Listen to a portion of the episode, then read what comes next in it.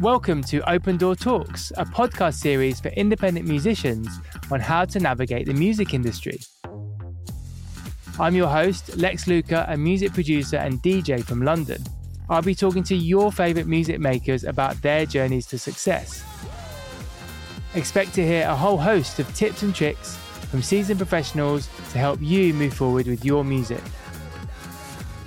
Follow OpenDAW Talks on your favourite podcast platform and head to opendawtalks.com for more information and resources. This is your guide on how to move forward with your music. Welcome along to OpenDAW Talks. I'm your host, Lex Luca, and today we welcome Grammy award winning producer and DJ Mark Knight. Mark has notched up over 200 million global streams and has been a cornerstone in the electronic music scene for 20 odd years. Mark's had some huge records from Man with the Red Face and Alright, and his collaborations go way beyond the electronic music scene, having lent his production and songwriting talents to the likes of Faithless, Florence and the Machine, Calvin Harris, Jennifer Lopez, Flo Rida, Black Eyed Peas, the list goes on. And that's before we even start talking about his brand Toolroom, his record label, radio show, and now educational platform, which literally all started out in the shed of his parents' house. This is another conversation full of wisdom, insights, and inspiration. And if you enjoy the episode, please share it with a friend, give it a five star rating, and leave us a review. Let's get into it. Here we are, Mr. Mark Knight. How are you? I'm very well, Alex. How are you? Yeah, I'm doing really well, thank you. Can we just start off by uh, you telling us who you are and what you do? Sure. Um, I'm Mark Knight. Um, I'm a DJ, I'm a record producer, and I own Toolroom Records. Right, and you have a number of accolades and you've been in the business for quite a while. Can you tell us, first of all, how did this music thing start for you? I guess it all roots in my childhood. Um, before DJing was even a thing, wasn't even heard of, you know. Um, in the early 80s, as a kid, I was obsessed with buying music and the passion for finding and discovering new music. So I guess it all kind of was born out of that, really. Just um, yeah, just a passion for discovering soul and hip hop music. I would go football training on Saturday morning and catch the bus uh, up to town um, on a Saturday afternoon and spend Saturday afternoon just going around record shops you know, at the age of 11, 12. Yeah, was so I guess, you know, before the notion of DJing and that whole culture had kind of been created, I was already obsessed with buying music. So I, I guess it was all rooted in that. And then as things began to grow, I um, I began to get older, got into the idea of making music. I love that, dabbling with with, with making stuff, and um, then the birth of electronic music, and um, all of the, all those things kind of aligned really. Um, and then started going out initially, just purely going out and clubbing and getting into it, and going, "Wow, what is this new music?" I was fortunate enough to uh, to be in Ibiza in 1989. I was on a lads' holiday, first ever lads' holiday. We were just 16 at the time, I went to Amnesia, and um, it was just like, oh my god, what is this? This is bonkers. So, kind of, you know, was in the right place at the right time. Um, I guess it didn't really seed initially. I was still very much into soul and swing beat at the time, around that time, late eighties, early nineties, and then started going out. My kind of first touch point was with more soulful house music. And then, you know, it, it seemed like a, a, genuine transition between what I was listening to um, previously in soul and disco and swing beat and soulful house music. I, I kind of got the connection. And then it began there really in terms of being into electronic music. I started making um, house music um, and obviously DJing it on a very small scale, you know, as you do initially, very much in your bedroom. My first ever gig was on a Tuesday night in a pub, which was probably the best sort of baptism of fire you could ever have, you know, playing to, to five people because you realise if you play one wrong record, they're all going to just leave. So it started very organically. The whole thing, you know, is, is, a very organic process and born out of the love of, of music, really, nothing more, nothing less. What would you say you were like growing up? I mean, yeah, certainly you sound like you were obsessed and passionate about music. That's a good question. I was, yeah, I was obsessed with two things really football and music, and that was it, and nothing else. Nothing else got a look in. Um, those two things were just yeah my whole life. So everything kind of and, and basketball was really into that as well. Anything sport, I, I, was pretty disciplined in terms of you know what as I say wanting to have a career as a professional footballer and, and played at a, a, pretty high standard. Um, back in the day, I was assigned to Maidstone, um, but then kind of realised that um, as you got into uh, early twenties, and I was starting to get two hundred quid a week for DJing, and then getting fifty quid for playing football. And you know what? maybe it makes more sense to kind of pick up the musical bat and, and, and drop the football. And um, yeah, in some ways, I wish I would have kind of been uh, stuck with it. But you know, you go with your gut and think that this is this is definitely going to be a thing. I'm never going to make what was then Division One. Um, so yeah, maybe this is the way to go. And then you know, girls and so on and so forth. And uh, here we are today. Well, it sounds like you made a good decision. Yeah, I, I, I never, I'll never know but I love I, I love what I do. I mean, like crikey, I really do. I'm absolutely obsessed and in love with uh, with music and what I do. So yeah, definitely was wasn't a bad shout. Good plan B anyway. Yeah, you mentioned obviously yeah, the first gig in that pub in uh, was that in Maidstone? Was it? That was in Maidstone. Yeah, yeah, yeah. A place called um, oh crikey, what was it called? Uh, Gabriel's. It was called. Okay, so you got your mm. first gig at Gabriel's in Maidstone. How did you approach that gig, and then how you know what did you do to get better at DJing from there? What I realised, gosh, I must have let about three or four records run out, if not more, because I, I realised the importance of if I and I'll never forget to this day the importance of preparation in anything you do in life, you know. Um, weirdly, my granddad was a paint, he was painting decorator, and he said to me, Mark, he said, life is eighty percent about preparation and twenty percent about execution. And I think that one gig sort of really brought home the importance of what he was telling me. He always used to battle, rattle on about that. Um, being a decorator is all about preparing the walls, getting everything right and ready, you come in and, and, everything's easy to do. Then that rang true and everything, and that was the one thing I took away from that gig: that the importance of understanding and knowing all my records and knowing how they flow together, and you know what records change the mood of the situation, and understanding those link records that were necessary to do that. That really hit home after that one gig. And the other thing was just how loud it was, how loud, you know, when you're at home playing in your bedroom and you're monitoring, you know, you can just play whatever's comfortable. You just set it a nice comfort. And then, but when you go in a club situation, it's like shit, it's determined by how loud it needs to be. And that really was a bit of a game changer. Like, oh my God, this is insanely loud. I can't hear, I can't hear myself think. You know, they were the two things I kind of took from those situations. How did your DJ career move forward? Was it straight into producing music or were you DJing for a while first? I did very much DJing for a while first. I was dabbling making music. I, I was, but getting more traction uh, DJing. You know, you just play at local parties. You start to put a few things on yourself. But I guess my first kind of big breaks came through playing at Garage City, which was uh, Bobby and Steve's night uh, in London. Um, I've become pretty close to them. I mean, first of all, I was a punter for many, many, many, many years, and got to know the guys and you know, they were doing some little warm up things. They used to do like a kind of pre thing first before they opened the whole club in Bar Rumba. They used to open one end of it, um, which is more like the bar, and they used to let me play down there. And they won, they had a like a DJ competition, uh, and I entered that and I won it to play an opening set in the club. And then we kind of you know had that connection. They gave me more and more of those slots. They're more you know kind of headline slots. And the club was run, Garage City was run in conjunction with Kiss, Kiss FM. I got close to the guys at Kiss, and they were like, "Look, we want to start a new night on Friday night at Hanover Grand in London called Independence, and we want you to be the resident." It was brilliant. Each like every week, I'd play with Erick Morillo or Full Intention or Joey Negro or some, so you know, all of those guys who were absolute top of their game. I built some great relationships with those guys, and I, I become very close with Dave Lee, um, Joey Negro, and um, he was like look, I've played me some stuff and I've sent him some stuff. Like, yeah, it's good. You, you know, you're on the right lines. You've got some good ideas, but they need refining. He said, look, why don't you spend a day with my engineer, you know, to sort of tidy some of them up. And I went in with Kevin, um, his engineer, and we just we just hit it off like a house on fire. We just become really good friends, and we're like, well, why don't we just start like a little production thing together?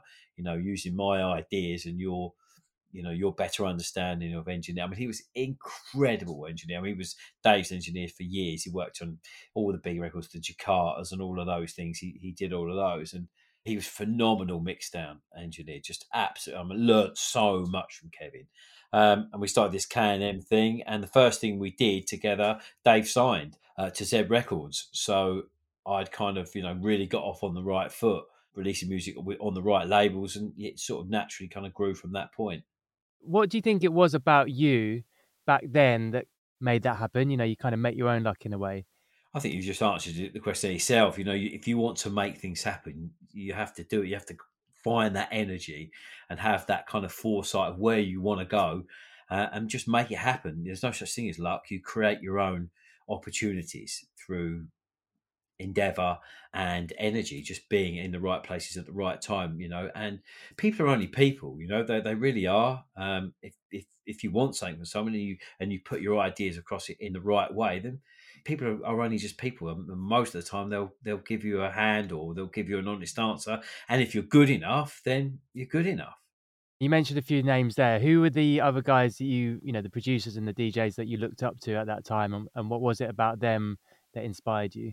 Well, it was yeah, Louie Vega and uh, Todd Terry and Tony Humphries and Full Intention, Dave Lee, um, all of those guys, you know, um, very much the US sound and, and, and, the soulful sound. But then some really cool stuff coming to the UK, Grant Nelson and, and Swing City and all the 24 hour experience, all of that sort of stuff. I mean, I, th- I think the kind of early, you know, 90, say 93 to 96 was the, for me, the sort of golden era of house music. It just, you know, fortunate enough again to live through that. I mean, that I think that was, that was our, um, Paradise Garage era in in the in London specifically. Um, and yeah, I just love that sound. As I say, it, it connected with me coming from a, a, soul background.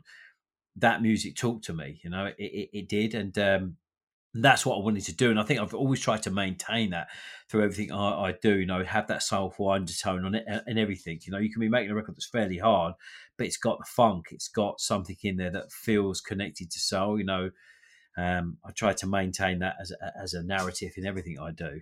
In the first kind of five to ten years of you releasing music, what were the kind of key tracks and collaborations that you know you really saw a noticeable shift in your career? I think the partnership, first of all, with Martijn ten Velden really kind of put put me on the map. Um, we were both playing at this little club um, in Islington um, on Upper Street, um, and we had lots of mutual friends. Um, he was work. I was working with Kevin, and he was working with a guy called David James. Anyway, we played together a few times, and we just hit it off, the two of us. And we were of the same age. We come from an identical musical background, like the absolute cookie cutter of each other's sort of musical inspirations and background. And we just said, look, we must get in the studio and do something.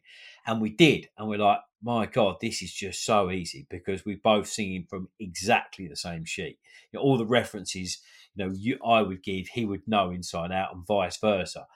And that production partnership was what really put me on the map. Um, and we made a couple of records, um, and they did well. Then all of a sudden, everyone wanted to re- uh, wanted a remix for us. Um, MK and MTV remixes. I guess the first one that really popped was our remix of Strings of Life we did for Defected back in 2003, uh, which was like the biggest record of Ibiza that summer. It was just massive. And um, yeah, then absolutely everyone wanted a remix. I think we did in one year 24 remixes.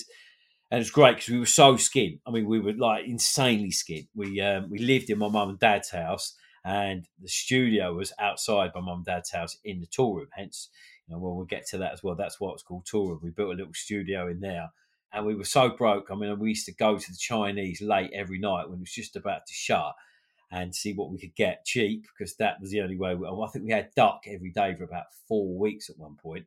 Um, but it just helped us to survive and helped me to create, you know, to, to get some capital to then invest into what what was going to be Toolroom. But yeah, that era, and I still say to this day, you know, that that was the best time I ever had making music because there were no pressures. We'd just go and go, let's do this today. All right, let's do it. Fine. Because we didn't have to worry about would it sell, who would support it, because no one knew us. We just go, let's just make this record. And everything connected. It's like, fuck, you know, we could put no, we couldn't put a foot wrong. And in some ways, that was the kind of our undoing because we gave so much energy and so many ideas to other people's projects. When we finally come to do our own after about two years of remixing, we had nothing left. We are like, we're done. You know, we've there's nothing left in the tank. We've exhausted all the creativity in other people's work. Uh, and it's a real shame that we kind of ended up splitting up, really, then. I mean, on every level, that relationship was perfect. We used to DJ together on four decks, and it was so good. I mean, because we wouldn't plan it at all. We would just rock up and it was almost like a bit of a battle, really. He'd play something, I was like, oh, I've got something, I've got something, I've got something that's going to work with that. And he'd be throwing acapellas over top, and I would. And it was just this constant barrage of energy.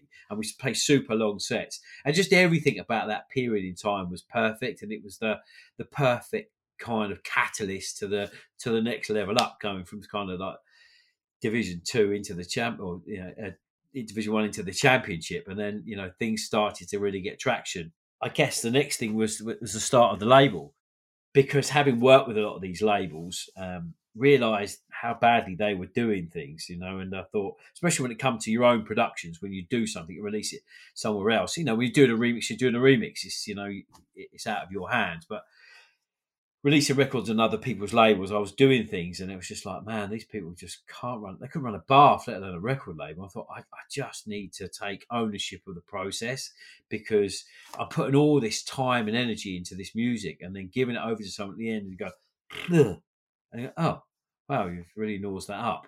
I spent you know months crafting that, and you just ruined it.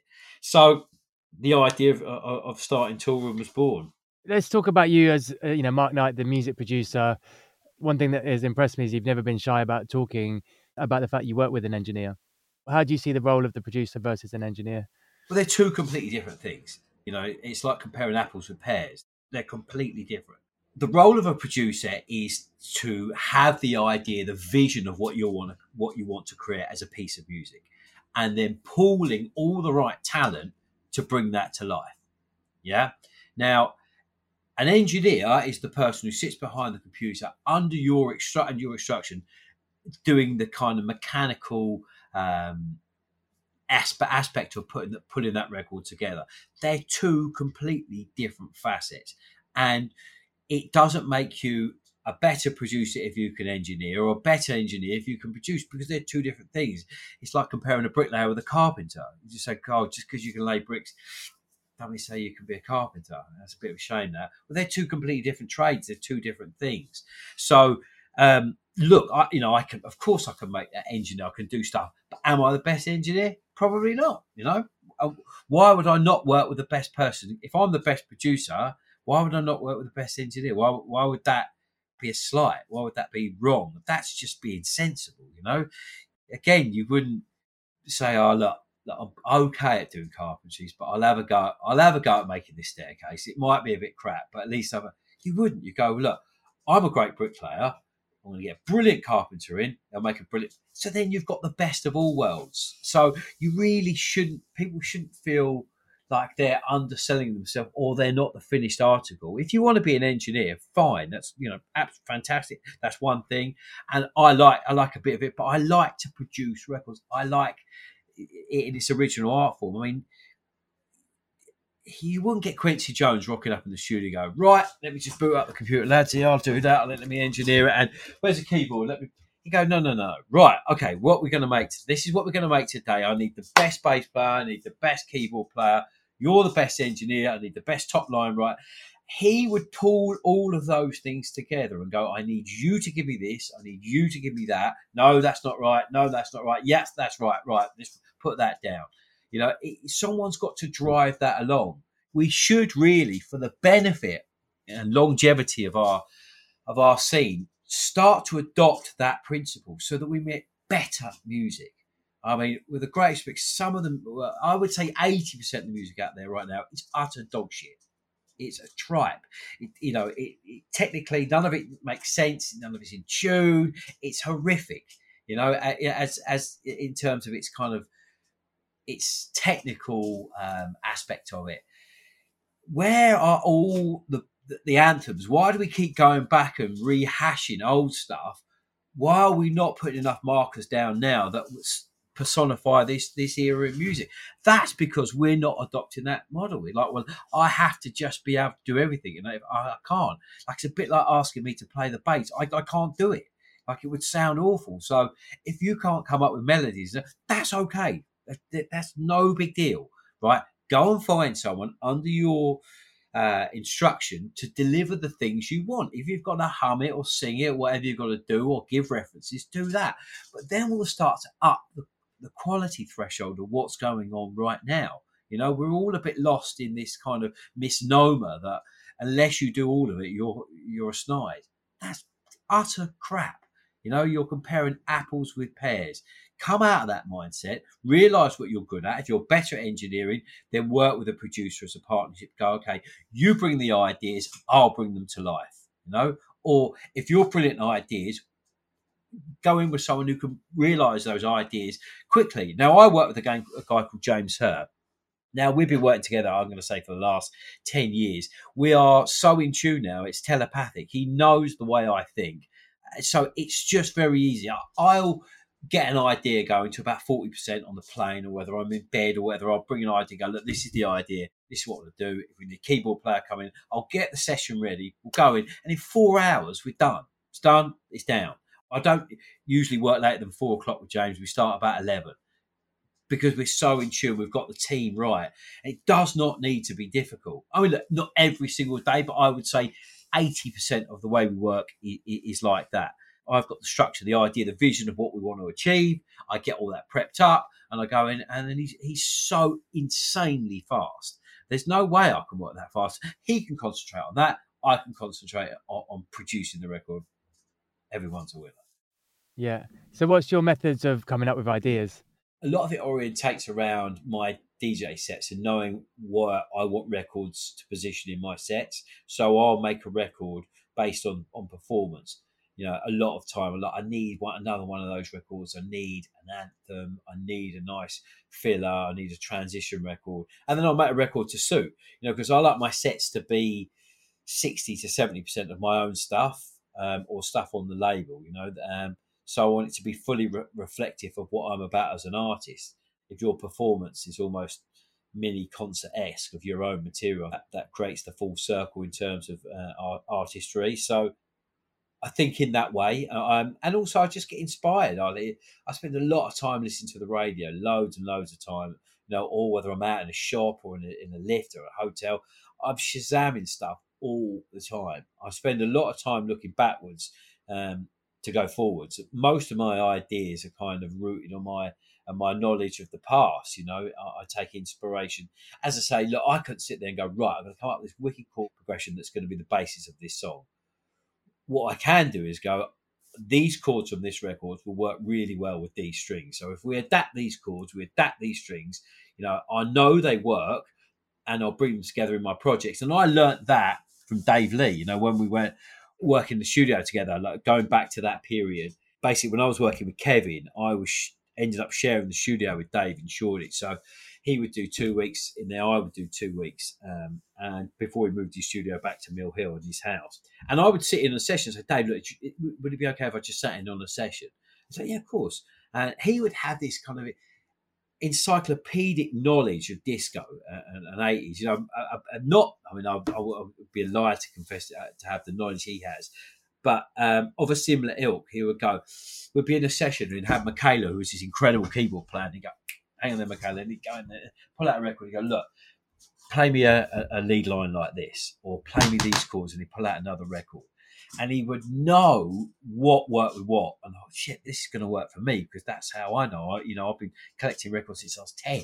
You know, I, I know music inside out.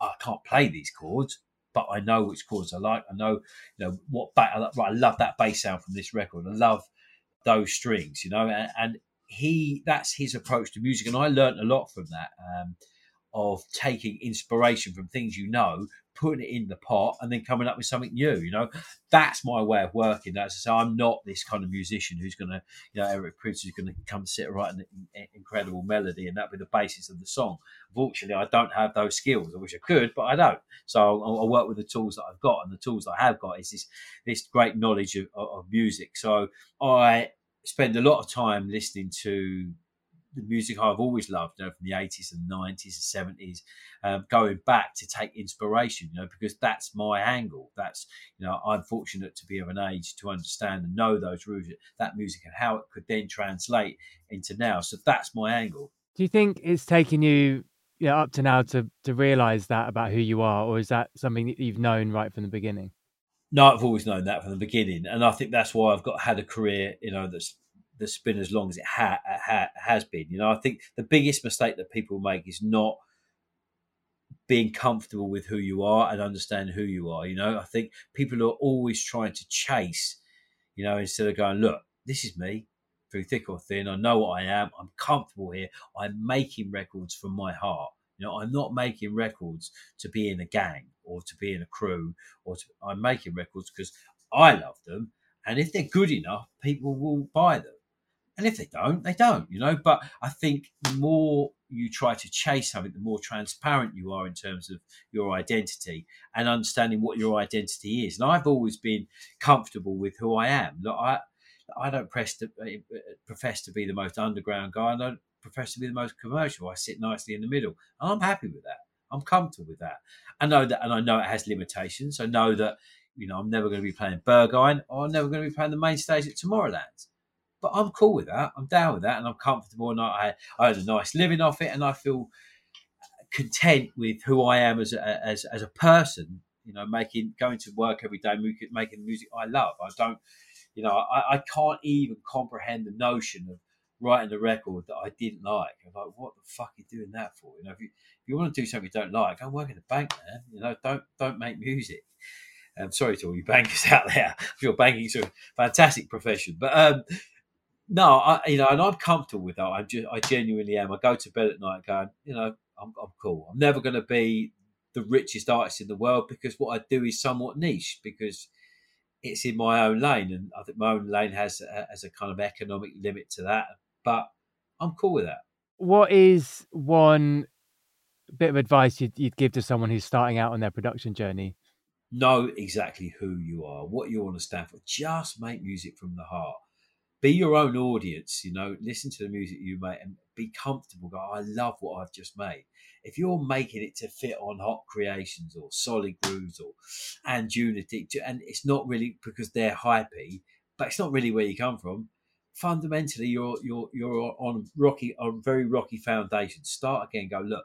I just love this. This this says me. This record says me. Whether you like it, whether you know, Jamie Jones will play it, it doesn't matter. Just do it. And eventually, if you keep doing it enough and well enough, you'll build your own audience and build your own fan base, and you'll be doing something you love from the heart. And that's how it has to be.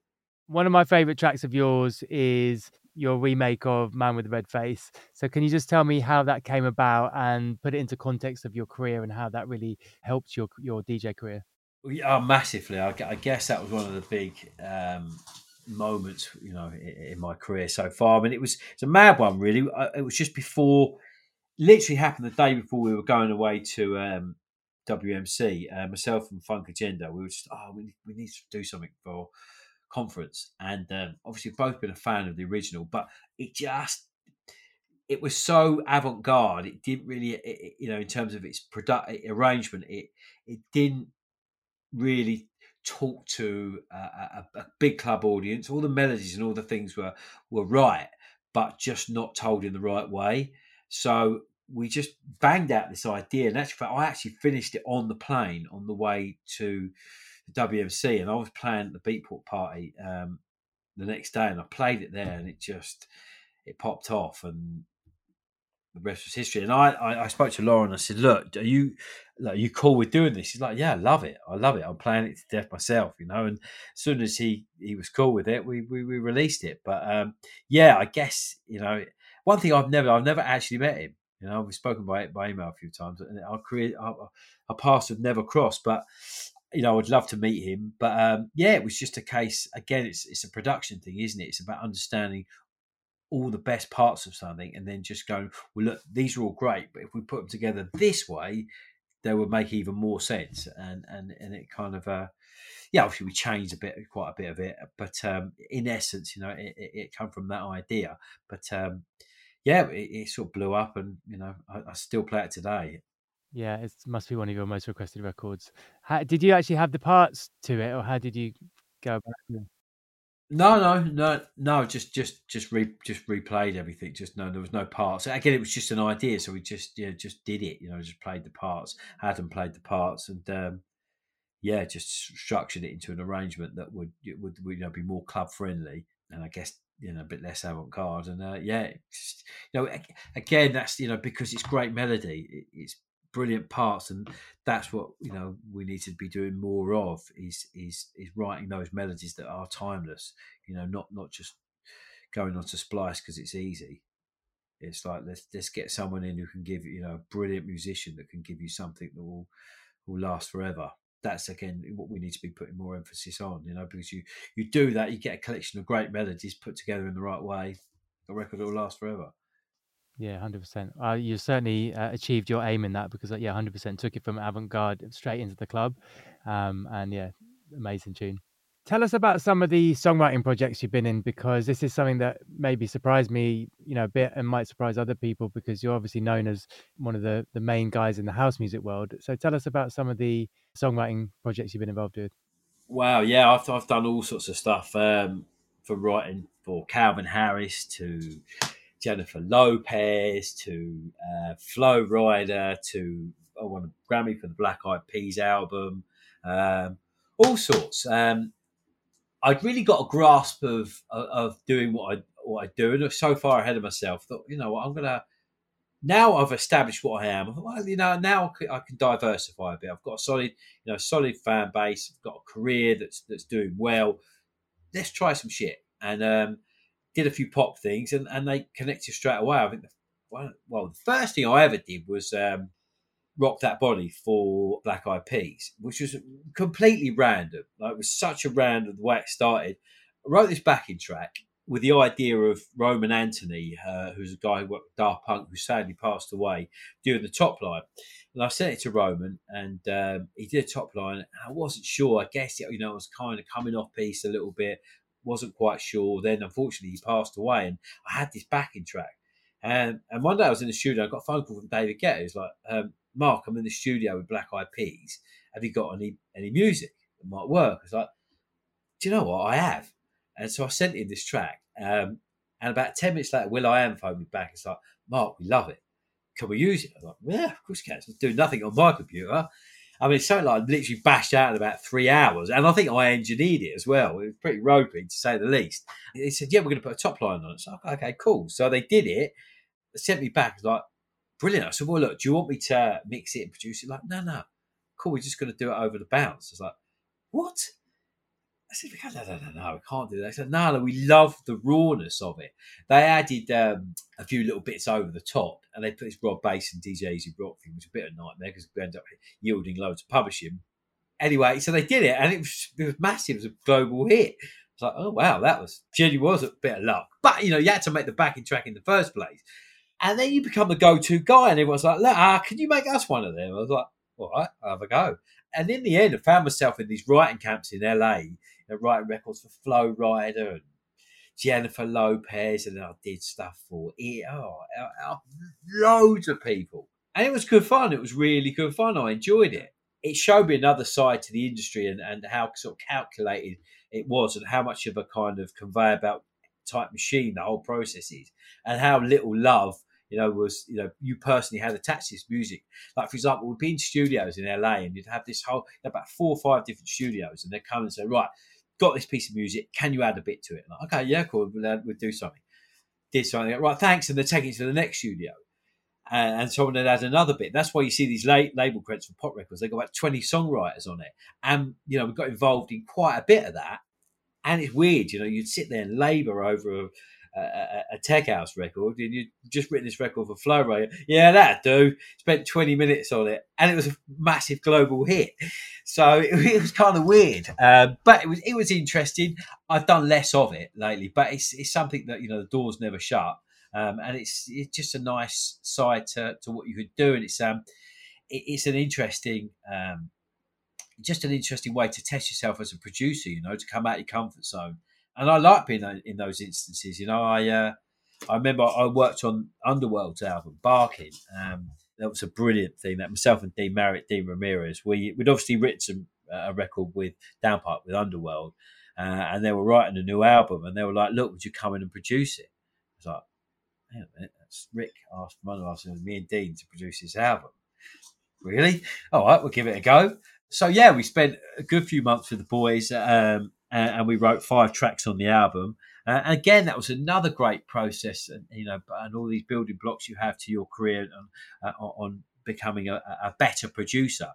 And I love that. I love it. I love testing myself, you know, um, in different instances and seeing if you can grow and, and improve, and, and that really stretches you, you know, to come out your comfort zone, to be, you know, writing a record for Calvin Harris, um, and then the next day doing, you know, an underworld record. It's it's kind of cool. So, working with all these pop stars, what's the main things that you've learned from that experience? Just to be able to understand how to make things with more commercial appeal, you know, um, but retain integrity. I think that that's the trick. You know, if you can write a pop record that has edge and is rooted in something with integrity, but is then has a commercial sensibility, um, I think that's an interesting notion, and, it's it's it's it's a testing one. You know how to to maintain your level of credibility, but apply that into pop. And I think you know because you could rock up and do the most hideous kind of lead, and it would probably be really work really well. But how how do you kind of maintain the two principles and exist? So you feel comfortable with it, but it, has gone on to, to appeal to eleven year olds, you know. But yeah, it's rooted in something kind of cool. Let's move on to DJing you know you've had a, a long and varied successful career in, in DJing and full disclosure, I produced your essential mix. I think it was 2011 at Space in Ibiza. Yeah, that was a real, real, high moment. Well, certainly in my mm. in my radio career, but also I think you know that was a real heyday for you as well. So, how would you describe the role of a DJ, and, and certainly how has that changed over the years? Well, I, look, I still don't to this day can't quite get my head around the fact that everyone's looking at me like, why? You know, I mean, when I used to go out as a kid, when I used to go out, um, no, people did. People did look at the DJ. They were like, "I don't need a cue from the DJ to uh, to tell me to have fun." You know, I I'm just here and genuinely there for wit for girls. You know, I mean, it's like listen to brilliant music, meet girls. That was the kind of what nightclubs were about. They were about that and having fun and getting you immersed in that experience. It wasn't looking at someone in this kind of idolized perspective to give them a cue for entertainment. So I still find that a bit weird. I'm totally honest. Um, it is what it is. But I would rather, I, I, I, wouldn't care if I was in the corner of the room, but people were getting down and they were facing each other, enjoying the music. You know, that's what I think the scenario should be. And when you look at the great clubs throughout history, that was the vibe. That was definitely the vibe. You know, I guess as I touched on earlier, I was lucky enough to live through the sort of mid '90s clubbing in London and, and Ministry of Sound ruling on Saturday Night Ministry of Sound was just unbelievable. It was our Studio 54. It was our Paradise Garage. It was when you know pre-mobile phones, pre-internet. People would go every single week, and there'd be a community of people. You'd all know each other. Some weeks you couldn't get in. You know, even if they went every week, and this guy marked on the door, you'd rock up and say, "No, not tonight." Like, what? I come every week, Mark. You know, we know, but that belt that built this kind of uh, aura of like wanting to be in there even more. You know, when you're there, just totally letting go. So I think the role of a DJ has, has changed a lot from being just a great selector of music to an entertainer and a kind of pie piper of the dance. You know, people look at you for a cue, and, and I think you have to in this day and age understand both facets of that is is to understand how to put together a brilliant story of music through uh, a, a, detailed understanding of the records that you're playing but mirrored with a personality that has that is fun that is you can connect with because people are looking at you to go well, I don't know this song, but Mark, if you're having fun, I, I trust you. I'll go with it. You know what I mean? So you have to emanate that energy and resonate that for people to kind of connect. So the role of a DJ has changed a lot, and I, I guess I'm, I'm, kind of fortunate enough to have a personality that, that people want to sort of connect with, and you know, I, I know how to put a record on. So yeah, I'm still here, still plugging away at it. How do you prepare for your DJ sets, and how do you keep it fresh for yourself and make sure you're also enjoying it? Yeah, that's a tough one because the reality is, I don't get that much time or as much time as I'd like to to spend time really working. I get so much music all the time. I mean, not and, and only one percent of that will work in my sets. But it, it, you're right. That's a it's a very good point. Um, um, like my wife says that you know, do you ever get bored of playing the same records? And you're like, yeah, I do. I do. I genuinely do. But people want to hear them. You know, they're not following me around the world. They might see me once every three years, and they want to hear those records because you've made them.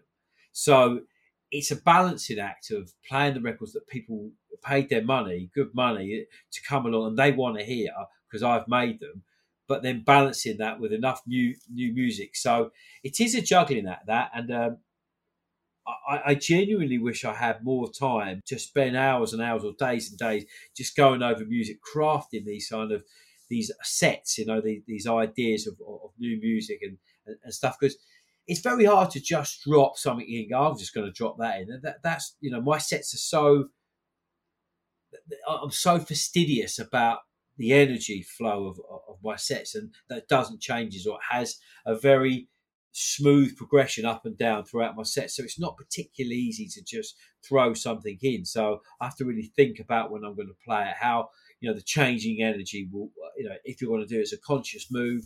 So uh, yeah, it's a tough one to, to to kind of constantly update week in week out. I just don't that doesn't work for me because as I say, sixty or seventy percent of what I pay is my own stuff, and people want to hear that. But you might be playing the same record for two years because it's been a big record and people just want to hear it. And, and why shouldn't they? You know, there's nothing worse when you go and see something. Oh, they never played it, man. I want to hear that record. So you're you're you, you kind of have to carry that around with you a little bit. But I, you know, I try to as much as possible to you know throw in loads as, as much as I can of new stuff. You know, to keep me inspired as well because there's nothing more fun than playing a, a brand new record that goes off. You're like, shit, this is brilliant. I'm I'm all over this record. You know, I just got sent this demo today, and I cannot wait to play it this weekend you know, and I still have that buzz for it, you know. So that inspires me, but it's, it is a balancing act. How do you go through your music, you know, your promos, and then how do you actually organize your music? Well, I'm fortunate enough because I obviously I do a lot of radio. Um, I mean, some weeks I'm doing three three different shows a week. Um, Danny, who I work with, has um, goes through all the promos and just puts them in week folders, and then I'll just go through them all because uh, I literally, uh, you know, I, I, just don't have the time you know, when you're uh, and that, that's not I don't care, but the reality is, you know, it's about appropriating my time in the most efficient way possible. Um, and I'll get all the he knows what I like, he knows what I won't like, and then I'll just go through them. Then I'll spend at least two or three hours a week on Beatport and on Traxsource. I do that for both, you know, wanting to buy new music, and I'm, you know, I never lose that passion ever. And, and just research, you know, from, from, the label trends and what's what's happening, who's hot. I know I'll make sure one thing I do do every week is that um, I kind of build our sets. Um, build them? I put folders for different hours. You know, I love playing for long periods of time. You know, that for me is, is what DJing should be about. In my eyes, you should just have one DJ, one DJ, one night. That that's how it works. That's what I grew up with, and I think how better way to create that musical experience than one person doing it, and it's all cohesive and it's all, all, all, in sync because you're you know you're you have ownership of the whole flow of the night. So I, I, tend to put things in folders like hour one, hour four, hour six, you know, hour hour two, something like that. So I'd have all these different things, and then I, I kind of go from one folder to another, and then I just update that hour by throw, throwing something in there. You know, I mean, that'll know work within that that level of energy. So you know, hour one's going to be drastically different to hour three because that, you know if you're starting at ten o'clock um, you know, you want that energy and tempo to be something different. You want to be at 120 at, at 10 o'clock, and at say midnight, you're going to want to be at 124 or 125, which is a bit fast for me, but um, but something of that. So I'll put things in in different folders for different levels of energy, different periods throughout the night. Is the way I plan it. Mark, let's jump onto your label. Yep. It's become one of the well most well known and well respected house music labels on the scene, without a doubt, and it is still fully independent. Yeah, as I understand it. Absolutely. So you've had this amazing success. You're celebrating 20 years this year. We are, yeah, yeah. Take us back to 20 years ago. how it all started and yeah, what was the kind of opening early days of it? How was it? Well, we touched on it earlier. What what drove me to do it was just this this disappointment really with the way my music had been handled by other people, and I was like, I can do this better myself, you know. And if I get it wrong, it's only me to blame. So I, at the time, um, my brother was a car salesman and he just lost his job. So he was out of work. My dad had retired, and now my dad was um, he was in a band many years ago as a drummer back in the day, and he did that and he toured for a while. So he understood the music industry, and then he went on to be a booker for a nightclub, booking bands and stuff in the '60s. And then he got into business and marketing, whatever, and you know he left the music industry long behind him. But obviously had an appreciation and an understanding of the industry, and as a musician, you know, he knew it, and he's mad passionate about music. But he retired; he was bored. I said, "Look, look, I want to start a record label. Let's do it." You know, you're not doing anything, Stu. You're out of work. Dad, you're bored. I've got this vision. Let's do this thing. And um, the tool room was just a shed outside my parents' house, and we used to have the decks in there. We cleared all the, the lawnmower and all the tools and stuff out of there and put our decks in there. We used to have our, our decks and stuff. We used to go in there, me and my brother, and practice. I said, look, let's call it Toolroom Records. You know what I mean? It's, it's set up a, a studio in, in there. Um, the office was inside in the kitchen in my mum dad's house. Um, and I just had this vision of what I wanted to do as a, as a you know as a label and as a of a sound because that's you know the biggest accolade you can have in A and R or running a label is is to have your own sound. You know, through consistency um, is we have our own sound. You know, in the same way as uh, you put the radio on, so you hear a record, oh, that sounds very Motown. Now you don't know what why that sounds Motown, but through association, you know, you put the two things together. Oh, that sounds like it should be on that record label. Into the layperson, they're so good at it that they've established this kind of understanding of what they stand for musically. And we have the same with Toolroom. People write stuff that I've written, so it sound, I think it sounds very Toolroom. And that's through years and years of consistency of a, of a certain sound. We've never chased a trend. Look, we've been guilty maybe broadening the parameters of what we've done too far, but it's usually always our downfall. And we go back to what we're good at and everything comes back on song again.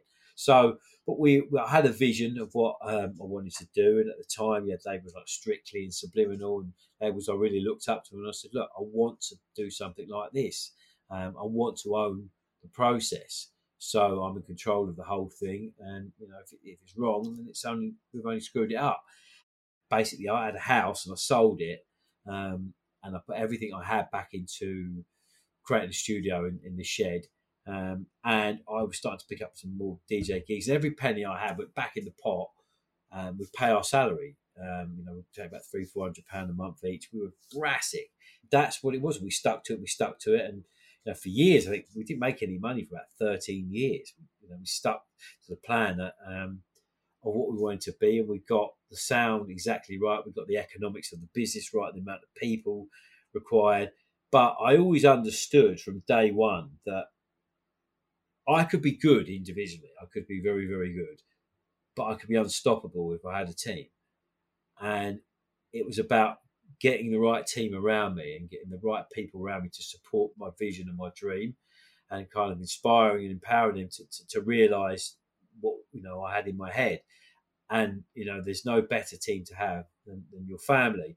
I mean, back in the day, my mum used to run off the royalty statements and you know, everyone had a hand in it. We were all knee deep in this record label, and, and you know, twenty years later, it pays me a very nice salary now. I don't need to go and DJ now. It's gone the other way around. It's gone from having to DJ to support the record label and not taking any money to the other way around, not having to DJ now because the record label supports my, my lifestyle. So been a 20 year journey and, and we've stayed true to what we believe and we, what we love in and, and the sound we, yeah, the sound that, that comes from our heart. And and I think that's created longevity. What would you say has been the formula to the success of Toolroom? Quality. We have a fairly broad spectrum of our sound, you know. Um, we can do something that's sort of daytime friendly, then we could do a sort of techno record. Now, what ties all of those things together for people to say it sounds very Room, and that's the quality threshold. I am obsessed with everything we do that we put out being as good as it can be. I mean, most of the time I get the stems of people. I'm tweaking records, I'm remixing them down. So our A&R process is heinously involved. But once we put it out there, we can't ask to put it, bring it back. Oh, crikey, that's not quite right. Can we? That's 16 bars too long. Can we just take that down? Or the strings are too loud in that record you know, there's there's so much of that goes into the product before it's finally released, which affords us the opportunity to then launch the academy because we are known for quality. That's what people want. They want to come and learn how to make music from us because we've got 20 years of uh, of quality behind us. But that's what ties it all together. Is that's what links all of that together is the quality threshold, and I'm fastidious and I'm obsessed with that. Um, nothing gets out without, you know, usually me getting under the bonnet of it and having a little tinker. Not always, but I would say 60% of the time. Um, that's what the principle here is. Matt, who's now head of A&R, or Pete before that, I've really taught them that that's the way I want things done, you know, and that's how we do it. And that's become, you know, what, what makes the sound of Toolroom. What do you think makes a good A&R then? It's just a good an understanding, and I guess I'm fortunate enough to have that because I see the kind of in situ side of the product is uh, playing the records out, knowing how they'll translate. It's that understanding of translation between a demo and how that will work in a nightclub because ostensibly it has to root there and start there. You know, that's how all of our biggest records have ever worked. That they've, they've grown organically through that process. If you try to skip that process and go, "Oh, that's just that should just be doing really well at radio. It's a very short sighted approach, and generally people see through that. If you try and tell people a record's bigger than what it is, they've all, they've all got their own set of ears. They're all going to say, no, it's not. You know, you can't pretend a record's been a club anthem if it hasn't been a club anthem. So get that bit right first, and if it's good enough, it will go on to do bigger things. But let's just stay focused on the bit that we understand the bit that what our brand stands for. And if you know, if, if one or two pop their head up, and go on to do bigger things, great. But the more you try to look for that big record or skip the process, the less likely it is to happen. What do you think the common mistakes that you see other labels are making? Uh, not owning a sound, you know, being too conscientious about being on trend and following what's going on, and therefore people don't know what they're going to get. You know, you want to be able to go into a record shop and go, just you know, back in the old the old day, I'd go in and you walk into a record shop, see a new subliminal record, I'll have it. Do you need to hear it? No, don't need to hear it because I know it'd be brilliant because I know they've got sound, they've got continuity, and I know it'd be great. And that was the the basic principle we had with the record label to have that adage that you would go into a record shop and go, I'll just have the new Toolroom record. You know, our, our sort of strap line at the beginning was we only release get out of jail card records. So if you're on a gig and it's going a bit tits up, put a Toolroom record on or rescue the situation. So we sought to find those records, you know, and we've always maintained to try and do that, you know, those records that will that have some degree of anthemic feel, but done in the right way, you know, with the right with the right level of energy and the right level of understanding for what they are. So you know, it's it's about understanding what your brand stands for, what your record label stands for, and sticking with it through thick or thin. Look, there are, are points in time where Toolroom was not the coolest thing, was not the you know the hottest thing on, on the planet, but we we rode it out, and like a, music is you know it, it goes around in circles, and eventually you come back around again, and because you're you stay true to what you're about, when you when your time comes again, you're straight, you're at the front of the queue again and all of a sudden you're off again. Then you're in vogue for the next five years. But you've got to have the confidence in sticking to what you stand for. You know, try chasing the sound. Short sighted. You know, don't, people don't know what they're going to get. People like to know what it says on the tin is inside the tin. You know. What are the main uh, mistakes you might have made over the last 20 years that have really helped you grow it? I call them mistakes, but they're really opportunities to learn and, and grow, right? Yeah, I mean, I think what happens sometimes when you get commercial, when you have records that um, start to tip over the edge and become more commercial, they then attract more commercial records um, because oh, you've got massive record. Well, can we send you our massive record? And then you start to do too many massive records, and then you cut out the core of your your sound and your business, which is club bangs. You know, within the period of COVID, obviously we gravitated more to radio friendly records because that was the kind of only medium we had to connect with our audience was the radio. No clubs, no whatever. So you know we were fortunate to have the kind of bandwidth that has allowed us to do that, but we kind of languished there too long, and people were like, oh, "I've written a record, but it's probably a bit too clubby for Toolroom." And like, "Oh my god, it broke my heart." I was like, "Shit!" Now we need to go back the other way to get back to the to what we're about, just straight out club records. And we were in a, a budget meeting, and an A&R meeting, talking about you know we'll, you know projecting the figures we need to achieve throughout the year, and um, you know we were looking at like shit, you know, we've not got any radio records in there. And I was like, well, look, we never planned to have radio records in the first place. Let's just stick to what we're good at, and one of these will pop and then you'll get 40, you know, do 40, 50 million streams and we'll be fine. But if we try to aim for something we're not, we'll confuse our fan base. And we, we look, we have been guilty in the past of doing that, and that generally comes through success. It's about having the confidence to to say no to things that are you know are going to be big records, but do they fit the sound of your brand? No. Are you going to change the landscape of what you're about? Probably yes. So they're long term you you undermine all the things you built up on. And oh, look, we've we've got that wrong in the past. And I'm I'll be the first person to put my hand up and say we've done that in the past and got it wrong. Uh, we acted. We, we did a big campaign once called Reset, which was about exactly that. We wanted to realign to to what we are about. And it was in 2014 again. Look, we got so fucking big. It was ridiculous. I mean, you know, everyone was want. You know, we were getting Coldplay phoning us up saying, "Look, we've got this mix done. Can we put it on tour?" Toolroom?" Incredible flattery, but we were then broadening the sound of what we were about too far. We're like, "Nah, this look, this is what I feel comfortable." You know, will I have will I have a yacht in the Bahamas? Maybe not, but I'm comfortable with what we're about. So we had to do this big campaign, not a U-turn, but kind of sort of solidify and refine the sound of the label. And uh, and I think we're just going through a new era of that now. You know, we we as I say, we kind of push the parameters of what we're about within COVID to stay buoyant. You know, we've got thirty people that work here. You know, it's a lot of mouths to feed. And we didn't lay a single person off that period. In fact, we actually had our, our best financial year ever, weirdly enough. But were we doing the music that really was a sound to them? Maybe not. So, you know, we are going through the process of, you know, swinging the pendulum back the other way uh, and realigning um, what we're about as, as a brand. So I guess they're the sort of mistakes we've made in the past. It's a tough one because we have to navigate within our space. You know, we aren't super commercial, we aren't super underground. So you always walk in this kind of tight rope of like getting that right.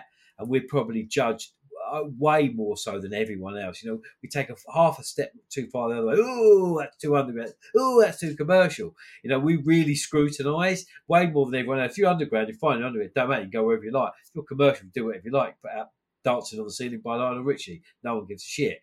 We put one foot out of place. It's like, oh, Toolroom's not Toolroom's not what they used to be. It's a real tough one. You know, we really we re- we do get a lot of pressure from that. Um, and it doesn't help. But yeah, that's the thing we have to kind of uh, we have to kind of deal with all the time and make sure that we, we're in that sweet spot of the kind of musical landscape that that overlaps nicely. Where the I guess the, the, the commercial guys it's their most underground record, and the underground rise guys it's their most commercial record. But when you get in that really nice overlap, it's game on. They're the records that really pop. Tell us a bit about the academy. Why did why did you start it, and and you know what is what's it all about? Well, I guess it was you know again to use another football analogy, it was it was very much modelled on what football academies do. Having coming through one myself, and my son being one at, at one now, I sort of know that whole world inside out and, and how it works. Um, you know, starting from kind of the, the, the real basic side of it, where you give people the opportunity to work for your brand, but you've got you know to, to have a touch point with your brand, but you've got to pay for it. You know, like a lot of football clubs now do coaching things where you can be at the um, development stage of clubs and you pay your, your children pay to to be at the development of Chelsea or Tottenham or whatever. So you could sell the dream of being part of it, but it's got a cost. You know what I mean? So that's the first touch point, and then the second touch point is okay. You've, you're you're actually pretty good, aren't you? So we're going to upscale you and, and, and teach you something um, better now. You, you get the basics. So you're decent. You're a decent player. You're a decent producer. So we're going to give you the next rung up. And where we've differentiated ourselves against um, other kind of music tuition is that it's taught by people who've had a bona fide career in the industry. You know, you're being taught by Dean Marriott or Ben Keane, or BK or Dean Ramirez, people who have been absolutely at the top of their game. Dean is a genius. He, he's, a, he's a genius, you know. It's not like you're being taught by some guy who knows a bit about dance music or but he's really into sort of rock and he's got rock band, but you know, you know, he knows about beat together. You're being taught the nuances and the inside track from the best people in the world. That's very unique. Um, under the principle of what we stand uh, uh, uh, as a sound, you know, so you're getting this is what we stand for. This is how we do things. This is our quality threshold. These are the the principles, and the same with the principles, uh, like a football club, principles, where they play, they are as a club, their visions, so you teach people that, and then if they're good at that, they go, okay, well, you're very good. So we're going to sign you. So it's another great way of, of, of finding new talent. We have a management company as well. So if you're really good, we'll sign you into a management company, and then you're part of the gang. You come through this process all the way, you proved yourself, and now you're releasing on the label. Now you're playing for the first team. So it, it's a win for for everyone. Look, not everyone's going to get in the first team. You know, life doesn't work that way. But be good enough, hone your skills. We'll give you all the tools. We'll give you all the tricks. We'll give you all the inside information.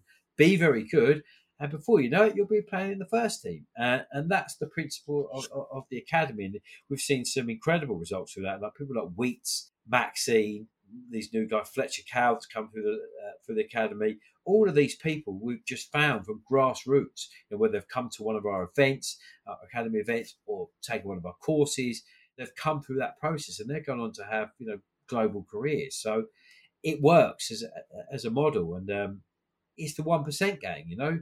But if you're good enough to be in the one percent, then we're the doors are wide open for you.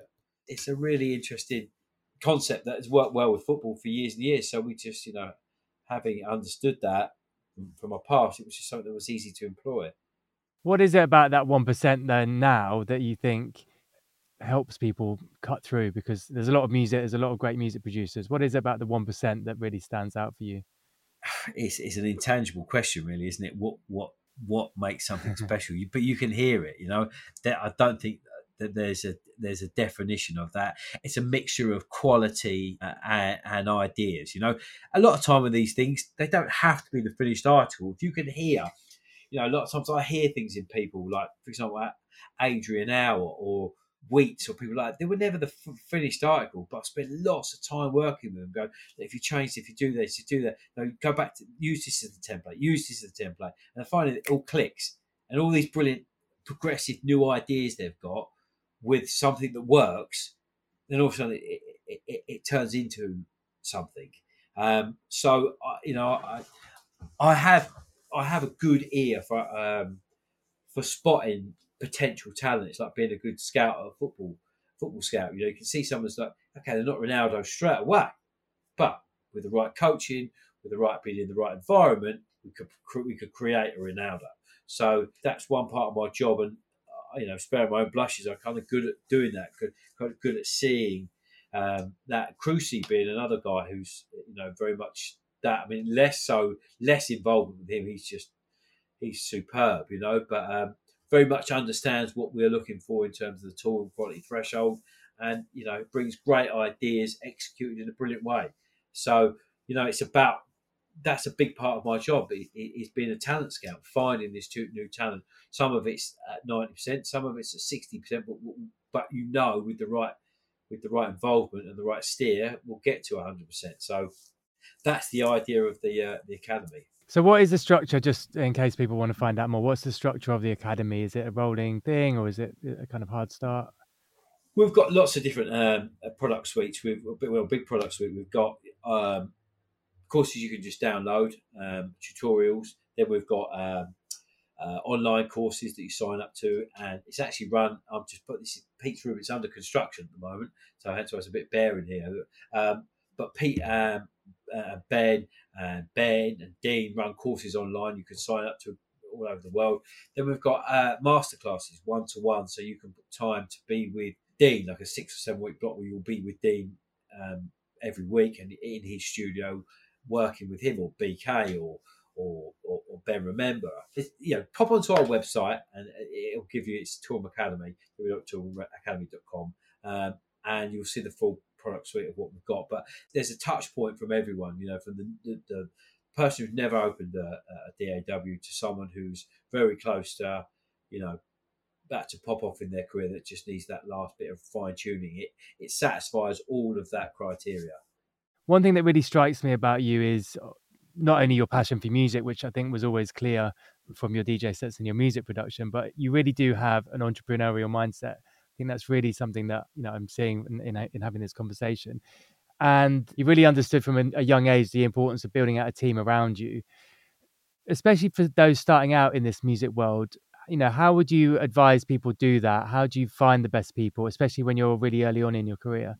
That's the challenge. I, you know it's about inspiring people around you to help you realize your dream you know look when we started this business i had absolutely no love for doing a double double taxation form uh, to get money back from portugal either not one sinew in my body had any uh, any desire to do that. But my brother was quite good at that. But in the same ways, he didn't want to sit there and, and, and spend hours refining a snare. So it's about finding the right people to do the right job. And, and that's where it goes wrong. When you try to take all of that stuff on on your own, you lose sight of the bit that you're good at. So it's about having a vision, writing that down and going, right, this is what I think I can achieve. Now, who do I need around me to help me realize that? Because if I get too caught up and do double taxation forms, I might be writing the next club banger for us to then get the money back from Portugal from the records. So it's about getting all of those people um, on the pitch playing, you know, the right role. You don't need 11 left backs. You don't need 11 centre forwards you know. You need a right person doing all the right things build that team however you have to do it you know. And what you have to remember here is that if you invest in yourself look at it as a business you know. Just because you're an artist doesn't mean to say this is not a business. It's called the music business for a reason. It's not just called music it's called the music business. Now if you satisfy all of those facets and have the right people doing and that will cost money. People won't do it for free. They won't do it for you know you, you're going to have to do it for free and money you do earn you're going to have to pay them. But it's an investment into yourself. Like if you're opening a shop you know you can't just open it, it would take investment You'd have to premises fit out buy stock it's an investment to create a return so you have to see it with that um, with that in that in that way as as as a business, invest in yourself, and it will pay dividends. Scrimp and scrape on that part of it. Unfortunately, you're in the mix with everyone else who's not doing that. That will set you apart. Empower a team around you under your direction, under your vision, and you know emanate that energy and that vision of where where you think you can take it and you know reward people in a way in the right way and look after them and make sure you do that and they'll stick with you. And then together as a team, write your own script. Can you give us your top three tips for independent artists, people starting out in their music career or at any point in their career? But what advice would you give to them? Fundamentally, know who you are. Like we, we talked about earlier, understand what you stand for. Don't worry about what's in vogue. Ignore that do things from the heart because that's what will give you a career longevity. If you're trying to chase something, you know, it's going to be a flash in the pan. So know who you are and be comfortable with who you are. If you do that, if you establish that principle straight away, you're on a, you've got a great foundation. Great foundation. You're going in on the right on the right foot. Secondly, build a team around what you are you know, whether it could be your friends uh, helping you out, sell them the dream, man. You know, you, you know, we started this stuff as me and my brother in a shed.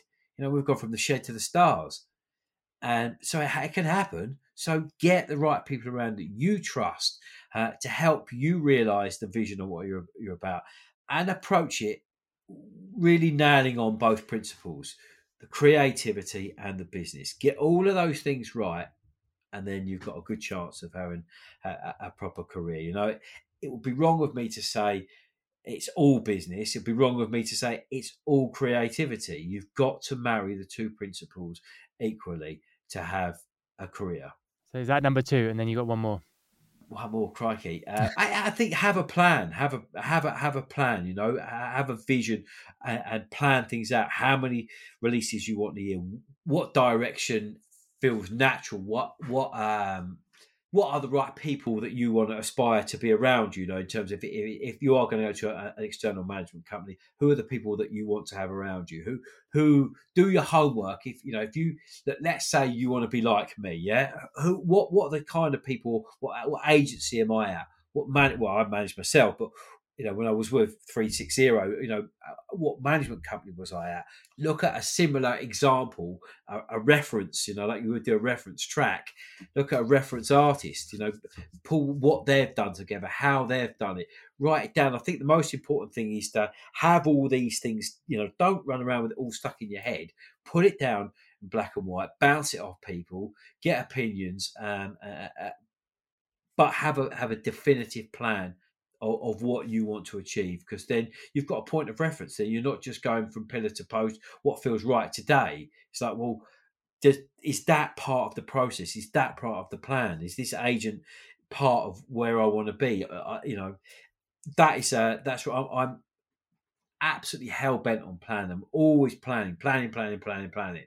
You know, so there's, you know, yes, things come up ad hoc, and you you you know you have to be reactive enough to to adapt yourself to get um, business that comes up at you know uh, uh, short term but the long term stuff is the bit that, that really makes sense you know to know where you want to be model out how much you want to earn. You know, what what what money do, how much money do you need? So you know how much money do you need to survive? You know if it's if it's 50 grand if it's 250 grand what do you need to achieve to have the lifestyle you want? And i guess if i could go back to um, a younger version of Mark Knight. If I could go back and put one thing right that I, I kind of got wrong, um, it's balance. Because to be successful, unfortunately, you do have to be a bit focused and narrow minded.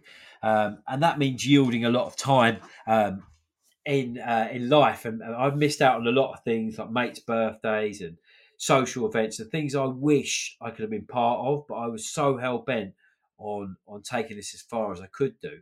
I guess if I could go back and change one thing, it would be about making sure you are the person you were going into music as you still are. You know, if you're not mad on football, if you're mad on cricket or sport, or you're mad on eh, cars, make sure that you enjoy all of those interesting facets of life enough so that you're a rounded and whole person because it, it can be a very dangerous industry this and can eat you up and chew you up and spit you out you know? So make sure that if things don't go to plan you're still the person you were going in as you were coming out. And i think as i've got older the thing that I've really spent a lot of time is appropriating my time in a way that I'm a balanced human being. You know, if you look at my socials, it's not every photo isn't a picture of me getting off a jet or a fucking plane or in a nightclub.